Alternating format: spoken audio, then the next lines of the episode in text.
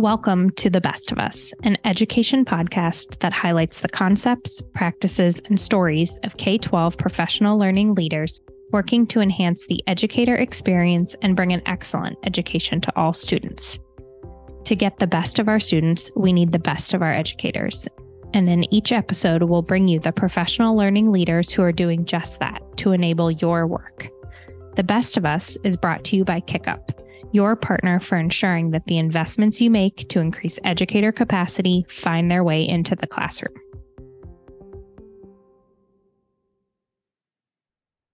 Hi, I'm Jeremy Rogoff, co-founder and C E O of KickUp and host of the Best of Us podcast.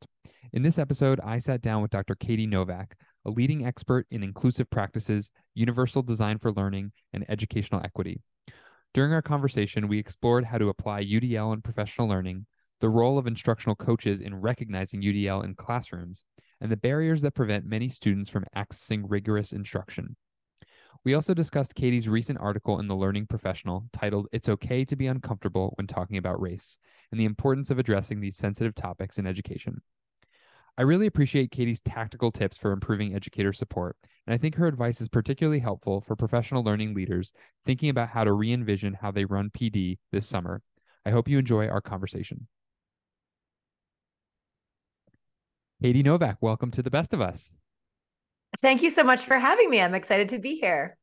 We are excited to have you, and I'm excited to talk to you because um, we often talk to practitioners of professional learning in school districts. We often talk to people who provide professional learning in school districts, and every time I get to talk to, to someone new who's providing professional learning, they bring just a new insight to what they're learning from schools and districts. And so I am excited to hear your insights and perspectives today. So I thought a place where we could start, um, just at a high level for those who don't know you, is just share a little bit about how did you arrive to be doing what you're doing when it comes to providing support to educators and, and schools?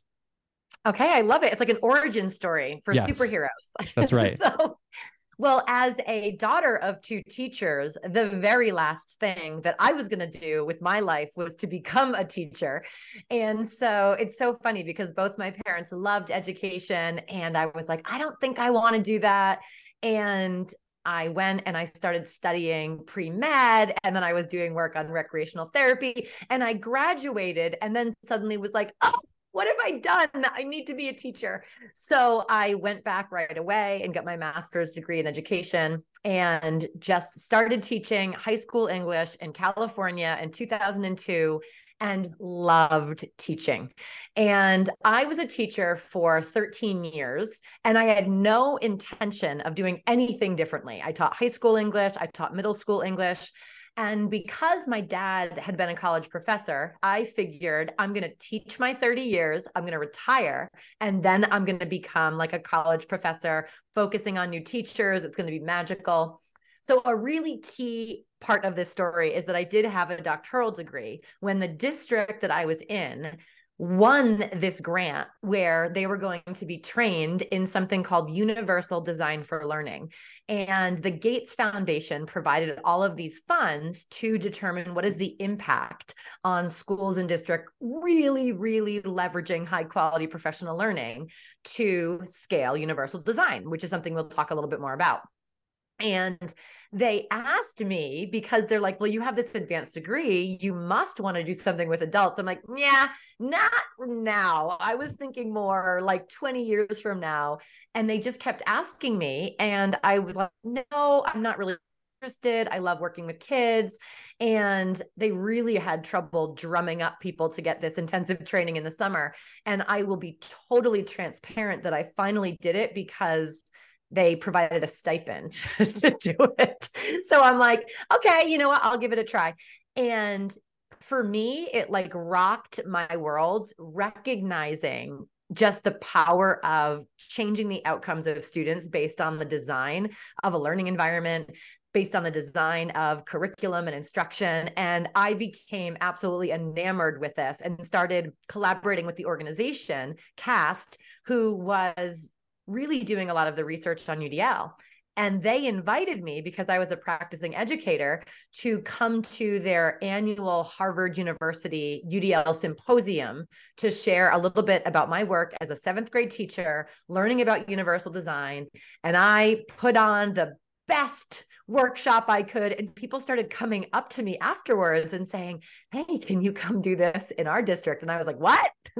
Because I had no intention of doing that. So people say, how did you start providing support to adults? Is it kind of found me. And the more I did that, the more I loved it. And when I had an opportunity to step into a role as a district coordinator of reading, and then an E L L director, and then an assistant superintendent of schools, I took it simply because it provided a schedule that was really flexible, that allowed me to not only serve the adults who are my colleagues, but I could use my vacation time to do some consulting. And so I was an assistant superintendent for six years while doing consulting during my vacation.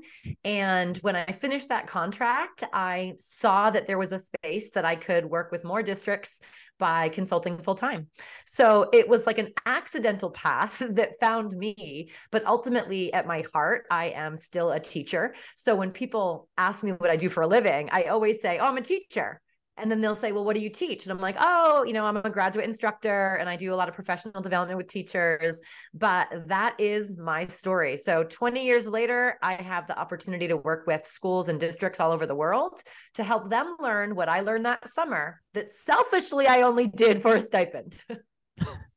Well, it's amazing to hear your story, because it puts into context the work that you're doing now, and it does relate to U D L, which we'll, we'll cover in more detail. But I guess, bringing us forward to today, when a school or district leader calls you, what problem are they trying to solve? Generally, they're contacting me because they're recognizing that there are many, many students who are not having great outcomes. And those outcomes could be academic. It could be that students aren't reporting high levels of engagement. But essentially, we have teachers who are working really, really, really hard, and we're not having the desired impact on all students. And so generally when people contact me, it's because they are struggling to include all students, they're struggling to engage all students, or they're struggling with growth for all students. And generally that is because teachers don't yet feel prepared to meet the needs of like the wide range of students who they're serving. So when I'm working with a district, it's essentially, if we don't better prepare our teachers and build their competency and provide them with the tools they need, then we're not going to really change the outcomes of kids. So it's generally, we have teachers who are feeling really overwhelmed, who of course want to serve all learners, but maybe don't have the support yet, or the strategies, or the resources, or the technology to be able to do that in a way that isn't overburdensome for them. And mm-hmm. so it's, how do we create a different way to design teaching and learning so that we're better supporting students and creating more balance for teachers? So it's not so much a teacher, a, a school or a district leader says, we are struggling in reading and math, or we're struggling with this student assessment score. It's they've kind of identified that we have almost like a systems level problem with how we are designing learning for our students, or designing learning for our teachers. And that's, that's what leads them to you. Exactly. So I don't work in a single subject matter. I'm curriculum agnostic. It's recognizing that the system isn't yet meeting the needs of all kids. And if it's not meeting the needs of all kids, I can tell you it's not meeting the needs of all teachers. And it's really looking for, how do we approach our strategic work and our professional development differently so that we can better serve all of our stakeholders? So I would imagine um, that there might be district leaders or school leaders that come to you and think that they have one problem. Um, like it could be around reading and math, or it could be around Um, you know, our our achievement of a particular subgroup is lower than where we need it to be. Um, so they might recognize one problem, but you see a different problem. How do you navigate that conversation with leaders around helping them see maybe a perspective that they don't see initially? I think that most leaders are pretty aware of the fact that there are really significant barriers in our school districts that I don't work with a lot of districts who have experienced exceptional growth in the past couple of years. We know that teacher burnout is a problem, that teachers being overwhelmed is a problem. And I think that especially after COVID, we're recognizing that student disengagement is a problem. So generally, I don't find that it's a difficult conversation about what needs to change. The difficult conversation is, how do we have to change it? Because I think that in some ways people are hoping for, and of course we're hoping for, a solution that is easy to implement, that is efficient, that's not going to completely disrupt the way that we're currently doing work. And the truth is, is to create a better system, we need to look at scheduling differently, at curriculum adoption differently, at professional development, at family community engagement. And I think that sometimes, of course, there's this recognition that there's all of these barriers, all of these challenges. And when we say, okay, so like the first thing we're going to do is we're going to start doing learning walks. We're going to see what instruction currently looks like. We're going to recognize the barriers. And it's like, whoa, whoa, whoa, whoa, whoa.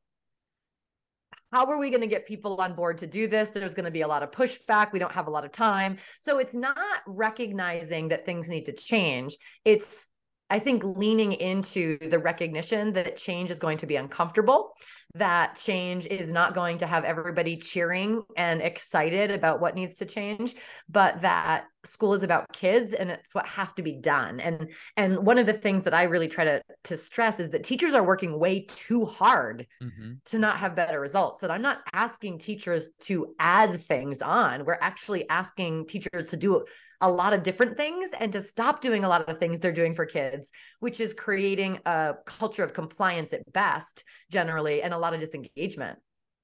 Yeah. And a lot of what we talk about is creating a culture of compliance around, among teachers and around what's expected of them, both mm-hmm. from a professional learning standpoint, from a teacher performance standpoint. And, you know, when I think about what excited me about your work is that because you're working with adults around redesigning schedules, redesigning time, um, you're kind of helping them think differently about the constraints that they may or may not have when it comes to, um, the levers that they have to pull. And it's, it's a theme that we explore on this podcast with a few other folks. So I'm, I guess I would be curious to hear from you when you work with a new uh, school or district, what is the process for identifying where to start and then how to go about the change management that's required to actually see through the vision that they have and that you have?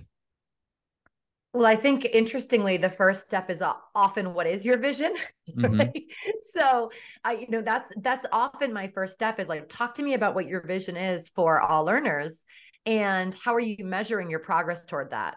And when I'm talking about measuring progress, I'm not talking about let's only look at standardized achievement measures, because I've never worked with a district that actually had success in standardized measures in their vision. You know, there's a lot about mastery and high levels of learning and achievement, but clearly achievement is bigger than testing kids in grades three through eight in math and E L A mm-hmm. for two hours a couple times a year.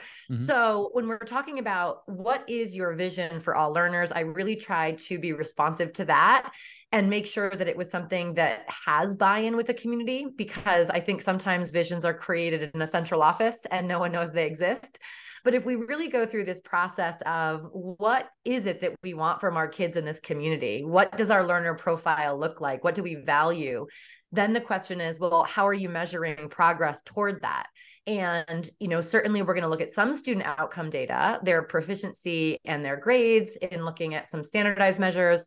But it's also about, what do our classrooms look like? What does instructional data tell us?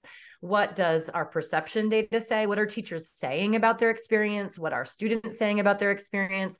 We're looking at a lot of different measures. And then my question is, so like, what are you doing? What are the actions that you're taking to get there? And that's usually a pretty interesting conversation, because I think that we have this big vision for deeper learning, for really innovative classrooms, for teachers to feel like they have strong efficacy, for students to feel as though, you know, that they're working towards mastery, that their identity is honored, all of those things. But then we're measuring test scores and student surveys, and that's it. and we're doing it maybe once or twice a year. And so really trying to get people more responsive to, like, how do we know that we're on the right track? Because I want them to be able to measure the impact of shifting professional development, not only on teacher perception, but student perception, learning and instructional walk data. And then of course it needs to land with students because this is who we're impacting.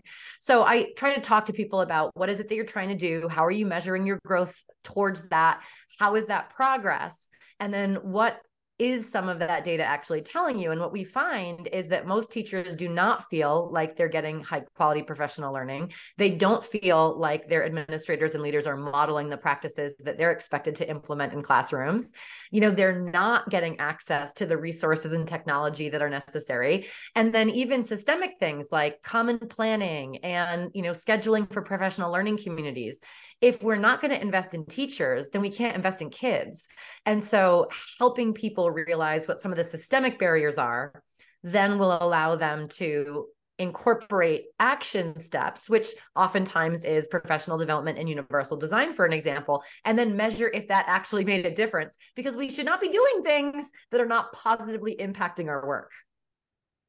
Yeah. And I love that you talked about measuring our impact, because if you wait until the middle of the year to the end of the year to actually see the change that you want to see, whether it's in mindsets, behaviors, practices, ultimately student achievement, it will be way too, too late to actually um, make the type of course corrections that you want.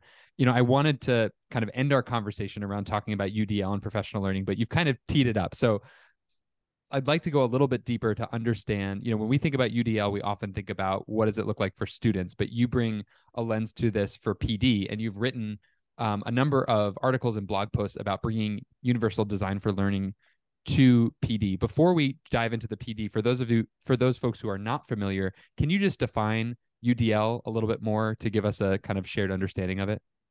Yeah. So universal design for learning is essentially, how do we design a learning experience that will work for everyone in attendance by focusing on firm goals and flexible means. So what really is it that we want all educators to know, or what really is it that we want all educators to be able to do?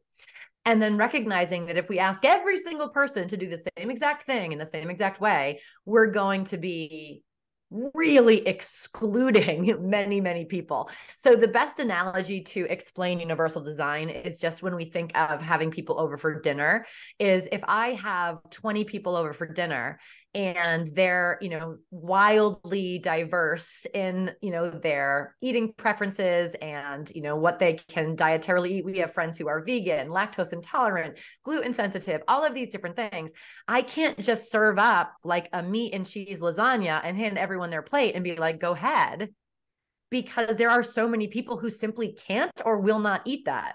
And so what really is my goal? That you enjoy your dinner. So I'm going to have some options and choices. We're probably going to potluck it. And I honestly feel that professional learning has to be the same. So if you're coming to a professional learning session and the goal is that we want teachers to understand what universal design for learning is, there's no reason that everyone has to read the same article in hard copy.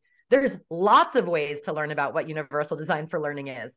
And that might be reading an article. It might be listening to a podcast. It might be watching a video. Any of those things could be done independently or with a partner or with small groups. And so if the firm goal is people will build an understanding of what the U D L framework is, here are some resources that I've curated that might support you in doing that, but also you are brilliant professionals who know where to access really good professional resources. And maybe you want to look on, you know, one of your favorite sites in a science network you're in, you know, to ask what U D L looks like in science, because that would be so much more relevant, authentic, and meaningful. And that's a potluck because you're bringing that resource in because there's value. And so it's recognizing there's lots of different ways to learn. There's lots of materials to use as we learn. So some people might want a hard copy of an article. Some people might put in their earbuds and go for a walk while listening to a podcast. Others might like the movie theater experience where the presenter says, in that room, I will play a video if you're interested in accessing it. And so we have these different materials, these different methods of learning, and then there's lots of different ways to measure someone's learning when you think about what the goal is. So if I want to know if all of the teachers in a session understand what U D L is, I can provide options for that. They can choose to have a discussion and have one person summarize that discussion. They might want to hand in, you know, revisions of lessons. It might be something far more innovative, like a TikTok video or, you know, their own little mini podcast. And so I think that when we're talking about teaching and learning, if we want all students to learn more about, let's say, figurative language, we can provide them with lots of opportunities to find the resources they need to understand what figurative language is. And then if we want them to share with us what they've learned about figurative language, there's also lots of opportunities for students to do that. And I think that we as educators often think that we have to be the ones that creating all of that. Mm-hmm. And that's where we have to shift over to student-led and say, I can provide you with a couple of high-quality resources, but I can also honor you as learners and give you time to think about where you usually go for your own professional learning and how do you find those resources. And let's have this conversation and like, let's think about what's relevant, authentic, and meaningful. And I find that when I work with educators and I say, like, you're going to make your own schedule for this two hours and this is what you have to learn and this is what you have to show. And I'm going to provide lots of different station rotations that you can join with me. But if you don't feel like that serves you as a learner, then please do something else. And the feedback from educators of just like, oh my gosh, it's just, there's so much dignity in you saying, I trust you as a professional to find really great resources, to collaborate with one another and to create something, then I can provide feedback and then differentiate support as needed. So in a nutshell, firm goals, flexible means, flexibility in how people learn, the materials they access, and how they share what they're learning, but always focused on what really is the goal.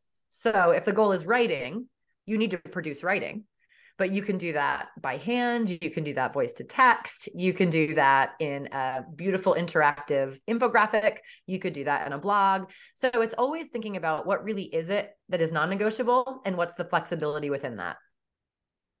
I love that. Sounds like effective professional learning is a lot like effective instruction and effective differentiation. Me personally, mm-hmm. I would prefer a podcast for how to learn about something as opposed to a long article. And that resonates with me about, you know, getting to the actual goal in flexible ways. At the same time, if I am a district leader, if I'm a professional learning leader, it also sounds really hard.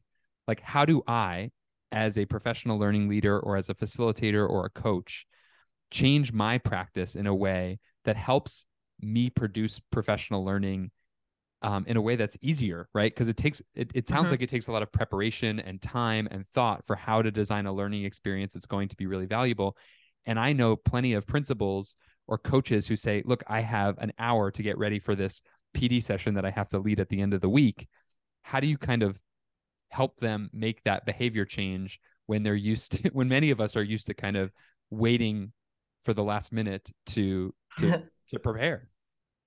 So my first advice would be actually have a goal for professional learning. I think that sometimes, you know, you can't have professional learning, like Universal Design for Learning is a topic, it's a focus area, but what's actually the goal, mm-hmm. right? Is it that learners understand more about their firm goals where they're unpacking their standards? Is it that they're exploring the different flexible technologies that are already available in the district's suite of technology tools? So I think that we could do ourselves a lot of favors by saying, what really is the thing that all learners have to know, or what are they going to have to be able to do when it's done? The next is start thinking about some of the practices that are routine. So turn and talk in a faculty meeting is like happens in every faculty meeting ever. We throw up a couple of different slides. We pose a question. We say, talk to your colleagues.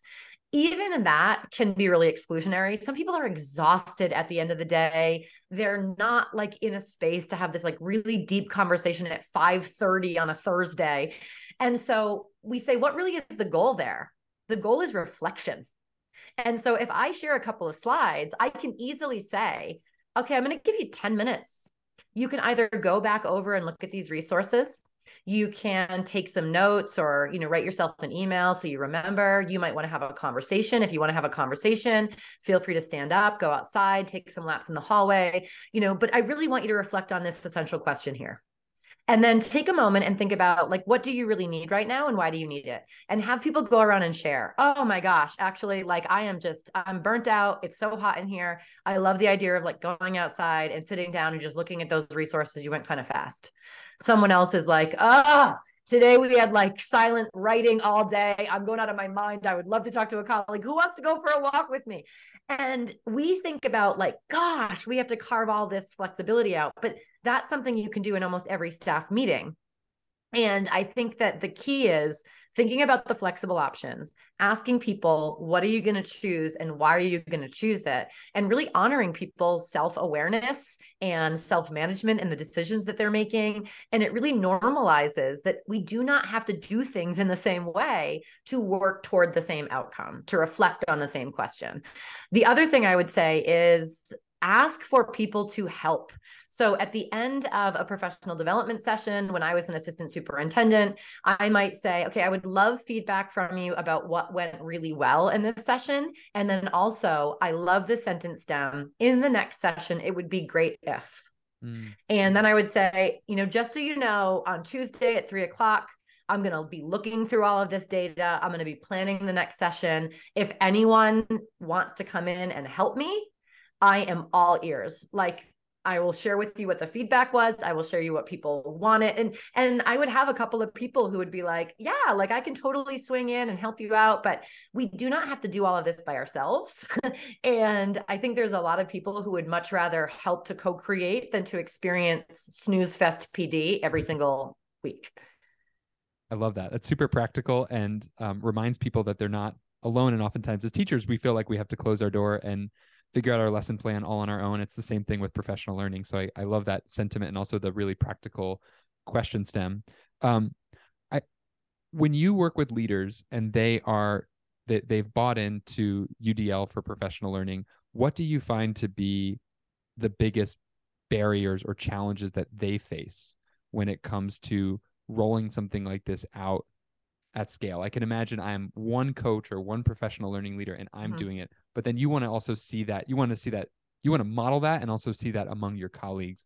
What are the things that they struggle with when it comes to implementing this, um, this design for learning? Time. It's always time. Yeah. So I love the work of Linda Darling-Hammond and the Learning Policy Institute. I think that's just such a great evidence base. And, you know, her work is to truly shift practice. You got to look at like, I think it's like forty-nine hours a year or something like that. And many districts have like three half days. Okay. So we have nine hours and we do something different every time. You don't, we don't have like, you can't make huge sustainable change when you're supporting people for nine hours a year.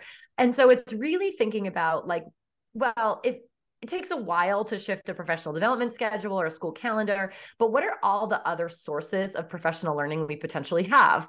You know, if we have instructional coaching, if we have professional learning communities, faculty meetings can be, you know, to, to change. And so I think that it's really helping people see that there actually is a lot of time that can be focused on professional learning if you have really clear goals for what that time's going to look like.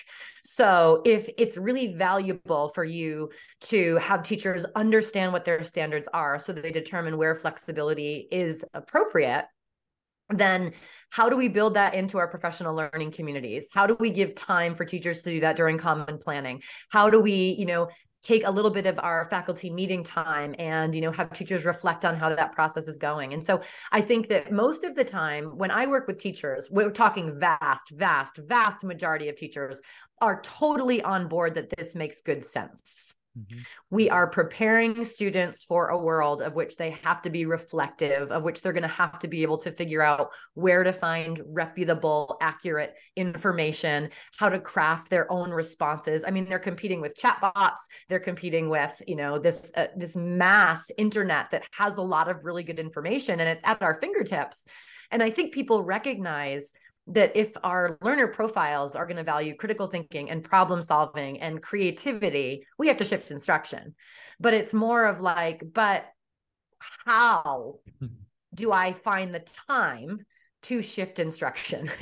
And so what I generally say is start thinking about those routines, and that, you know, turn and talk is something that we can change all the time. We can always say, this is the resource that students have always read because they have to answer these questions. You're welcome to find your own resources if you can get that same information, and then let me know how you are sure that it's accurate.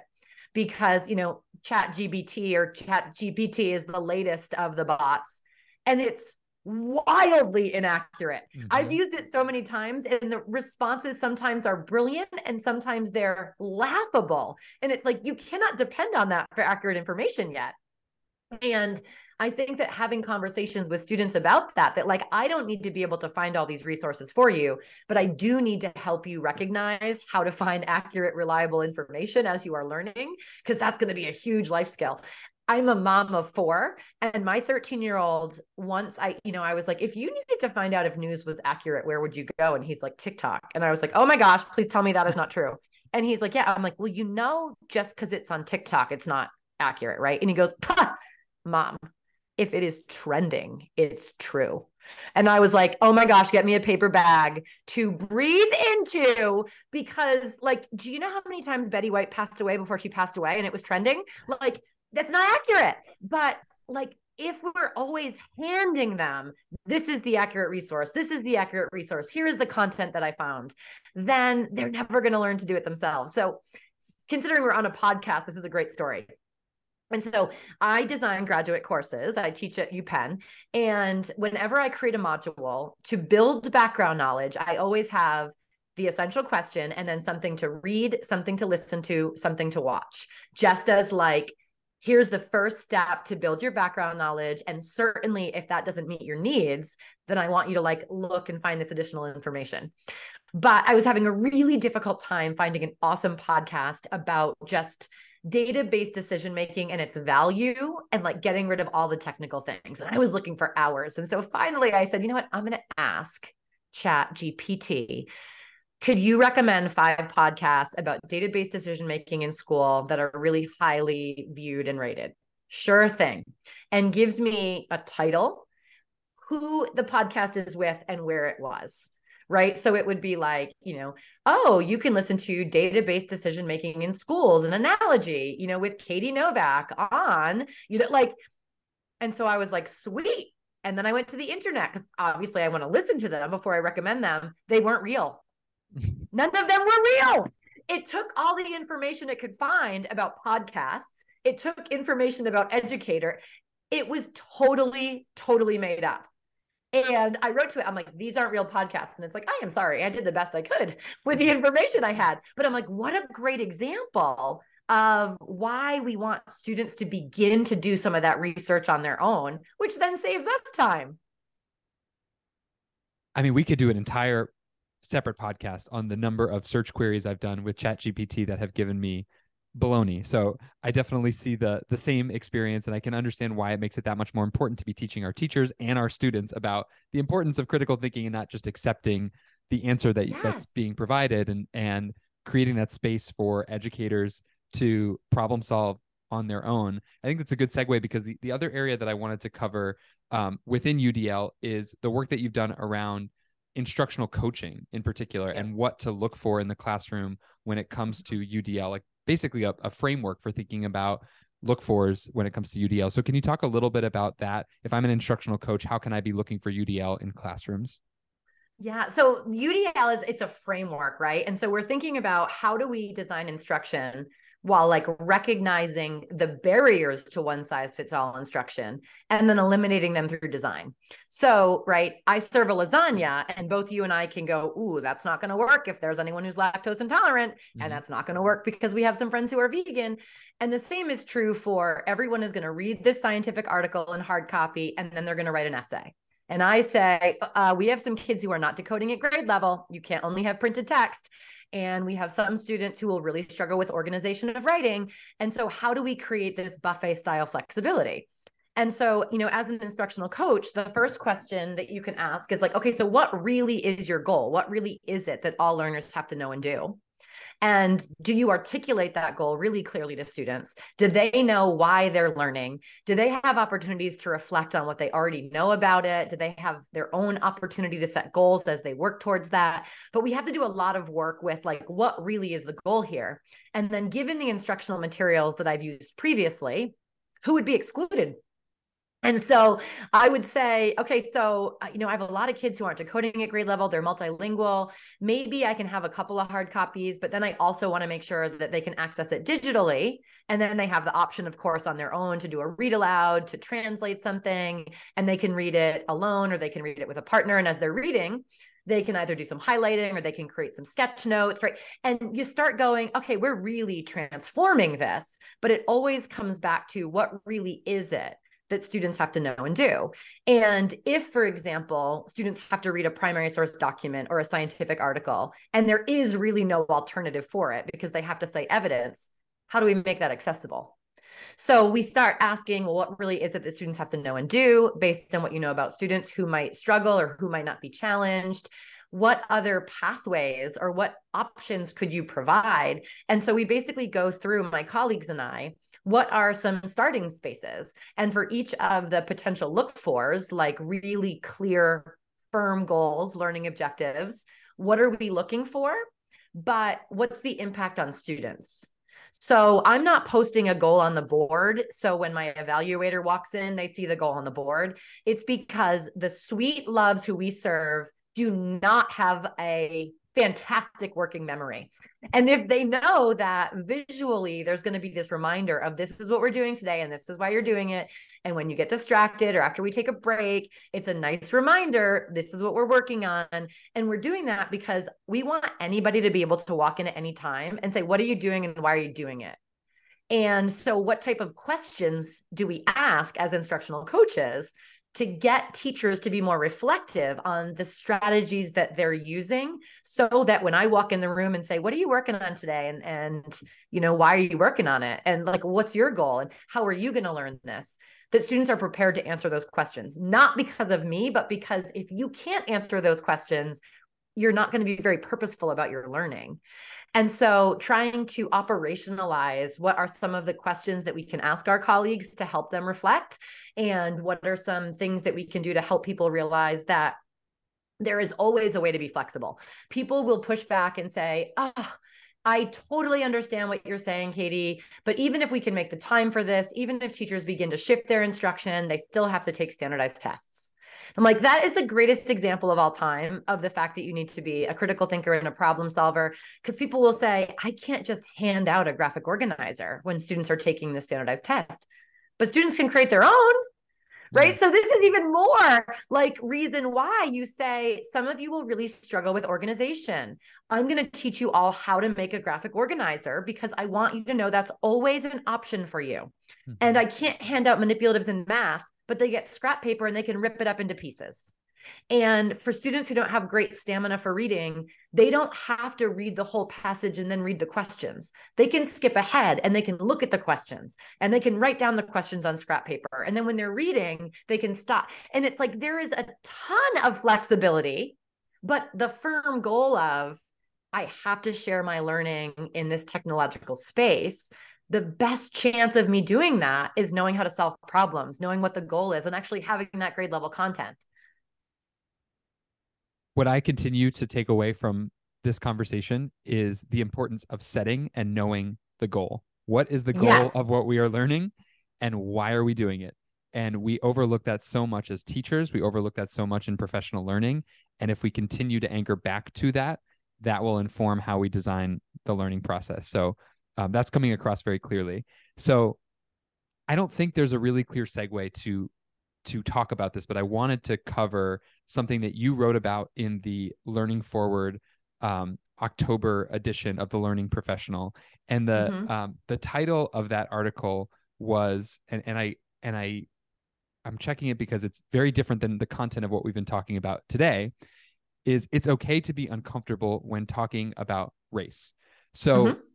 when I hear the conversation that we're having today about U D L, we haven't really talked about race. So I'm curious first, what inspired you to write this article? So I wrote a book called Equity by Design with one of my business partners, Mirko Chardin. And essentially, we know that traditional instruction does work for some students. And we also know that there are many students for whom are not experiencing outcomes. And those are our students with disabilities, our multilingual students, our students of color, our students who have economic disadvantage. And we have to be able to talk about that. And so when we're talking about barriers, racism and ableism are barriers that are preventing students from accessing instruction as they need to access it, simply because the type of flexibility that will be necessary for some students to access instruction that is rigorous and culturally responsive, those things often are simply not provided because as educators, we are biased against some of those practices. And everybody is biased. Every single person is biased. Like some people will, you know, and, and I don't want to oversimplify this, but people are like, I'm not biased. And it's like, one of the examples that I use is I'm a mom of four. I'm an excellent mom. I'm an awesome mom. My kids think I'm an awesome mom, but I work a lot and I travel a lot. And when I travel, most people will be like, oh my gosh, you have four kids. Like, who's watching them? I'm like, what, what do you mean who's watching? Like, obviously, you know, I, I'm married, but even if I wasn't married, clearly somebody would be watching my kids. And they'll say, I would love to do what you're doing, Katie, but like, I could never leave my kids. So some people are biased to think that really good moms are always home with their kids, right? That's a form of bias. Nobody's right. Nobody's wrong. We have these lived experiences that basically lead us to believe that you know, being a great mom is one thing and not, you know, it's, there's a way, um, there's not the way, right? And I think it's the same thing about, well, well, kids have to be able to do it this way in classrooms and, you know, students have to be able to do this and, and behave in this way. And we really try to get people to recognize that we're not devaluing your belief system here. It's just recognizing that there are so many other belief systems. And when holistically as an institution, our beliefs make it so that we can predict the outcomes of kids based on their identity group, it shows that we're leaning too much in one way. And so we talk about that, you know, we have to be able to have these conversations about that our views are often really biasing some kids over other kids. And let's listen to those other experiences. Let's recognize that there are more than one way to be a good mom. There's more than one way to be a respectful student. There's more than one way to prepare writing. And again, we often have those assumptions based on ability and based on race, simply because that is the experience that we believe to be true based on what everyone has told us is true, right? So when we start having these conversations, it gets itchy, as Mirko says, because, you know, some of us, we talk about this courageous conversation compass. Some of us, as soon as we start talking about race and ableism, some people like start to think about it really like intellectually. And it's like, well, let me think about that. That wasn't my experience. And some people act and it's just like, I need, like, I need to get out of here. You're calling me this, you're calling me that. Like, this is my whole life experience. Some people get really emotional, get really angry, and they have every right to have all of those feelings. And when we start bringing up the way that we're designing instruction is working really, really well for white, middle-class, upper-class kids who speak English, and that is because the way that we decided school looked works really well for some kids at the expense of others. Just like some people think, why shouldn't I be able to serve a lasagna? It's my house. It's my dinner. Like, you have to be respectful, because that's what my memory told me for like twenty years of my life. It's like, if you're respectful, you're going to eat. So I think that we just have to recognize that all of us have these belief systems based on the lives that we lived. And the more that we can explain what we believe and why, and that being inclusive doesn't mean abandoning what you've been taught to believe. It just means that those beliefs can't dictate the practices that are available to students in your classroom. And so having these conversations, and even though people get really uncomfortable, is like just honoring. It's okay to be uncomfortable. It's okay to, to want to walk out. It's okay to really try to intellectually think through it. It's okay to say, in my heart, I don't agree with you. We can coexist, but we have to change our practices, because like the way that we think is not the way that our students think. And clearly what we're doing is not resulting in the impact that our kids deserve. And we got into this because we believe in all kids. And that has to trump our belief in all of these other things. Yeah. And if I were to make the connection between the, the article and what you're talking about here and our prior conversation around U D L, it goes back to the goal, right? If the goal is to engage all learners for all learners to be successful, there are certain, certain things that we have to know about ourselves and be honest with about ourselves and acknowledge so that we can have conversations about the biases that we bring to the table. And like you said, biases are not wrong or right. They're just, they just are. Um, and so that's yeah. part, that's part of becoming a better educator, is becoming a more self-aware educator. Um, I could go on with you. I'd love to chat for much longer, but um, the, the podcast is meant to be pretty short so that people can listen to it uh, on their commute. Um, as we close up, I'd love to hear, what's one thing that you're reading about or learning about currently? Okay. So I actually just finished this amazing book by Ken O'Connor, and he wrote um, fifteen fixes for broken grades. And I've read Joe Feldman's work on grading for equity. And again, uh, you know, totally integrate it into so much of my work, but a lot of my districts that I'm working with right now are like, how do you grade this stuff? Like, mm. you know, if you're like, it's it, the goal is not writing, right? The goal is not a presentation. Students just need to share their understanding, you know, and then there's a podcast and there's a video and there's a live presentation and there's this and that. Like, what does grading look like? And so I end up with a lot of conversations about grading. And Joe Feldman, you know, basically talks about what are some of the barriers to grading, and what Ken O'Connor does in a really short book, it is devourable, like a hundred pages, is he's like, you know, one problem with grades is, for instance, they do not represent actual learning. Because mm-hmm. if you offer extra credit for bringing in tissues, or if you get a zero because you turn in something late that you could have like nailed, like what does the grade really mean? And so he says, these are all these issues, but then for each issue, there's a fix with like a corresponding school handbook policy, and then teachers sharing how they shifted to it. And what I loved was just how incredibly concrete the guidance was, because I think that everyone recognizes that taking points away for late work doesn't present an accurate picture of student learning. That being said, as a graduate instructor, I can't wait for thirty people to hand in all eight assignments the night before I have final grades due, because I simply, it doesn't value learning. It doesn't value the process, my feedback, right? And so like, it's kind of like, like get it, but also at some point it's like, if you don't give me the work, I don't know what I'm supposed to do. And he offers this really brilliant, um, you know, there can be consequences. Those consequences just can't be graded. Mm. So it's like, if you don't hand in work, and as an instructor, I'm not able to provide you with any feedback, then, you know, you're going to have to be able to, during your win block, go to this kind of like homework helper, or this work helper, so that you can actually produce the work, so I can provide you with feedback on your next steps. And if you're not able to do that, then we're going to call home and figure out what the barriers are, right? So it's not like, oh, sure, do it, don't do it. But it's saying, like, if we really want a student grade to reflect student learning, and we want to eliminate some of these other things, how do we do that? And I highly recommend his book to answer that question. Sounds incredibly practical and um, incredibly, like you said, concrete. So thank you for sharing that. Um, what, as we close out, how can um, professional learning leaders or district or school leaders, how can they best get in touch with you? Uh, I'm at Novak Education, and I have an amazing, amazing, amazing team.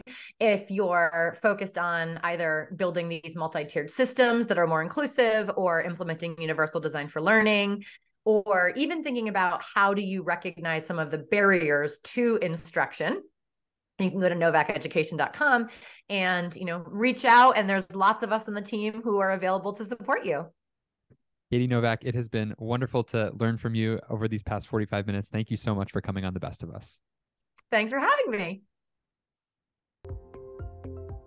Thanks for listening to The Best of Us. If you liked our show, please be sure to join the KickUp P L C at kickup dot co slash P L C, where you'll find all of the episodes of our podcast and other resources to help educators maximize the impact of their professional learning program.